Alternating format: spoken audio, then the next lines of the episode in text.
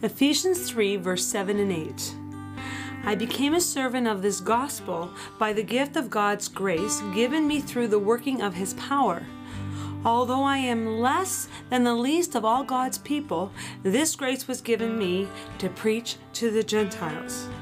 Welcome to Debbie DeVries Ministry, and each week I systematically walk us through a portion of Scripture in order to help give a greater understanding of the character, the undeniable presence, and faithfulness of God. It's interesting to note from today, well, actually from the last couple weeks, but it's interesting to note that God would take Paul, a Hebrew of Hebrews, a Pharisee, and a persecutor of the church to be the main minister, teacher, evangelist to the Gentiles. Now, the message of Jesus was so repulsive to Paul at first that he went out of his way to jail, torture, and kill. But then he had a face to face encounter with Jesus, and what happened? Well, the persecutor became the persecuted. Now, verse 7, let me read it to you again. It says, I became a servant of this gospel by the gift of God's grace given me through the working of his power. Now, the Bible is very clear. It's very clear that God empowered those whom he asked to do a specific task. He has not changed. Exodus 35, verse 30 to 31, is actually a perfect example. It says this Then Moses said to the Israelites, See, the Lord has chosen, and I can't say this guy's name, so I'm going to call him Bert. See, the Lord has chosen Bert, I'm sure he wouldn't mind, um, and has filled him with the Spirit of God, with skill ability, and knowledge in all kinds of crafts. Now, it goes on to say that um, God gave others, and the names of these people are right in the Bible. He gave others every skill and ability to know how to carry out all the work of constructing the sanctuary it says that those who are given the ability to do what they can do are to do the work just as the Lord has commanded. Now, just saying, the list here in Exodus, it's interesting. What we have is artistic designers, we have those who have been given the ability to cut and set stone, um, those who have been given the ability to work with wood, embroiderers, weavers.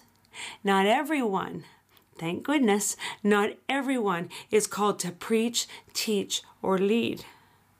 Now, Judges 3 verse 10, or Judges 3 verse 10 and 6 verse 34 are other great examples. It says that he raised up and equipped, equipped leaders, or sorry, rulers, judges, and warriors like Gideon. Now, Gideon is like Paul in the sense that he is so not the likely choice. God does not change. He is still in the business of calling and equipping the unlikely, the unthinkable. God calls us each for many different reasons, for many different purposes. And once again, this got me thinking. Now, in the Bible, we have women that have gone before us. They are real women. They lived lives, real lives, just like you and I. They're not fictional. Their stories are honest. A lot of times they're painful, always inspiring. God does not change. Now, the women of the Bible did not live fairy tale lives. Most of the time, the roads were was not easy, and a whole lot of times, their example was not perfect. God chooses the unlikely, the unthinkable. Now, these women lived in very different times in very different places than you and I, but in one way or another, they are similar to Paul, similar to you and me, in the sense that God calls, He equips, and God moves in and through our lives to further His kingdom, His family. God will, He will use you and me. Now, after I say that, is there a but that comes to your mind? But I'm too old. Do you think you're too old? Past the point of being of any use? Nope. Sarah was in her 90s when she had Isaac. Or Anna. Anna was a widow who was a prophet. She worked in the temple, and when she was 84 years old, when Mary and Joseph brought their child to the temple, she looked at Jesus. She looked at the child, Jesus, and she recognized him and proclaimed, This is the one we have been waiting for, the one to bring redemption. She could have kept silent for fear of being wrong but she didn't. Or what about Elizabeth? A woman well along in her years. That's nicely put, isn't it? Uh, she was old. Elizabeth, a woman well along in her years, uh, years, a woman who was not able to have children in her old age, gave birth to John the Baptist, the one who would prepare the way for Jesus. Do not let anyone tell you that you are too old to be of any use to God, to His church, or His people. But I'm too young. Do you think you are too young, or that someone else you know, well, they're just too young? Nope. What about Mary? Now, although it was custom to have children at a younger age in Bible times, God did the opposite thing here, the opposite of what he did with Elizabeth and Sarah he entrusted his son to a young gal, probably around the age of 14. There is no way she fully understood what was going what was going to happen, but she said yes anyways. Or what about Miriam, Moses' sister? She hid in the bushes and was used to help protect and save her brother's life. She did not cower from Pharaoh's daughter. She was creative and she was proactive. Do you think you're too broken? Nope. How about the woman at the well? Society said that she was too rough, too dirty, too much of a disgrace.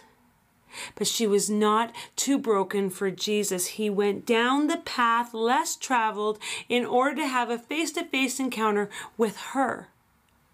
And this broken, used, unclean woman went back to the very people who frowned upon her. And what did she do? She brought them to Jesus. Do you think you're an outsider? How about Rahab, the prostitute? How's that for an outsider? Or Ruth?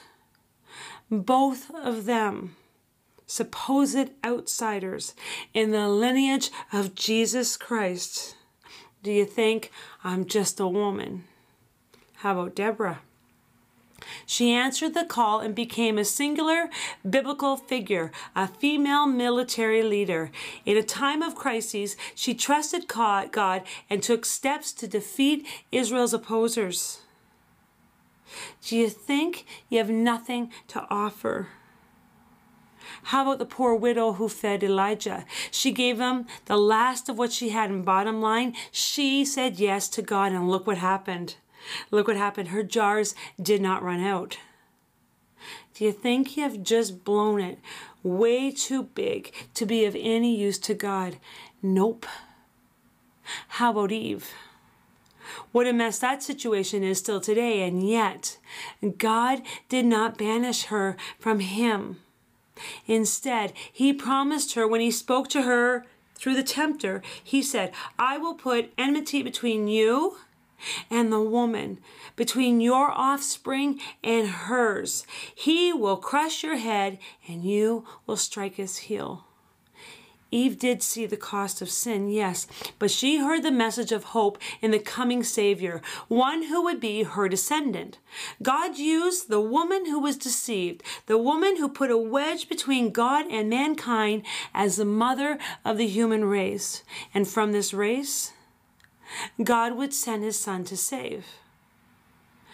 Paul considered himself the least worthy of all saints to have received such a privilege, a privilege to be used by God. But here's the thing this is exactly who God uses. He does not change.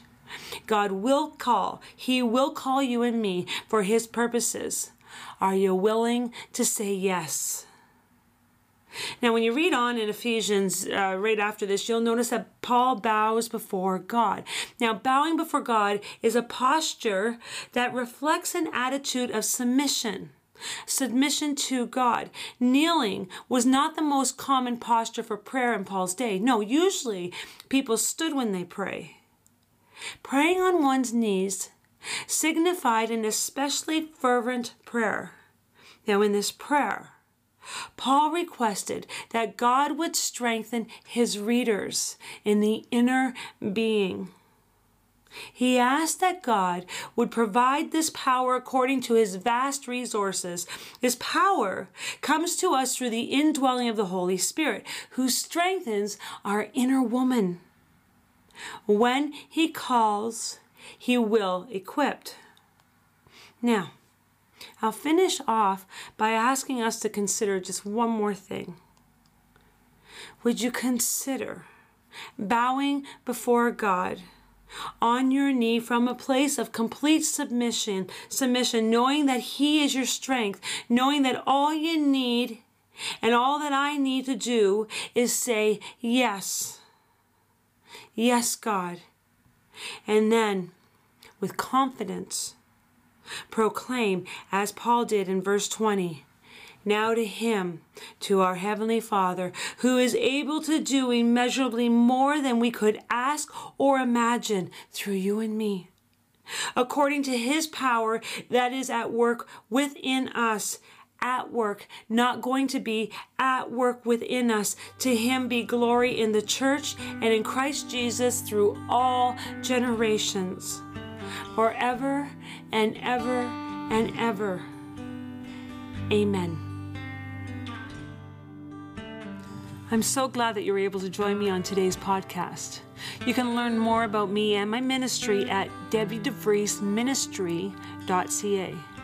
It's my desire that through this podcast, you are drawn into a deeper relationship and a clearer understanding of who God is, who Jesus is, as we spend the time to get to know God the Father and Jesus our Savior as revealed through the Bible.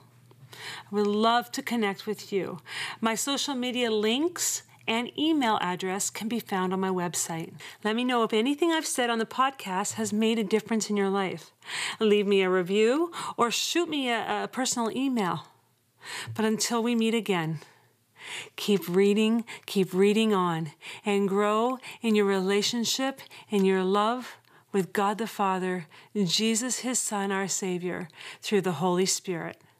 Amen.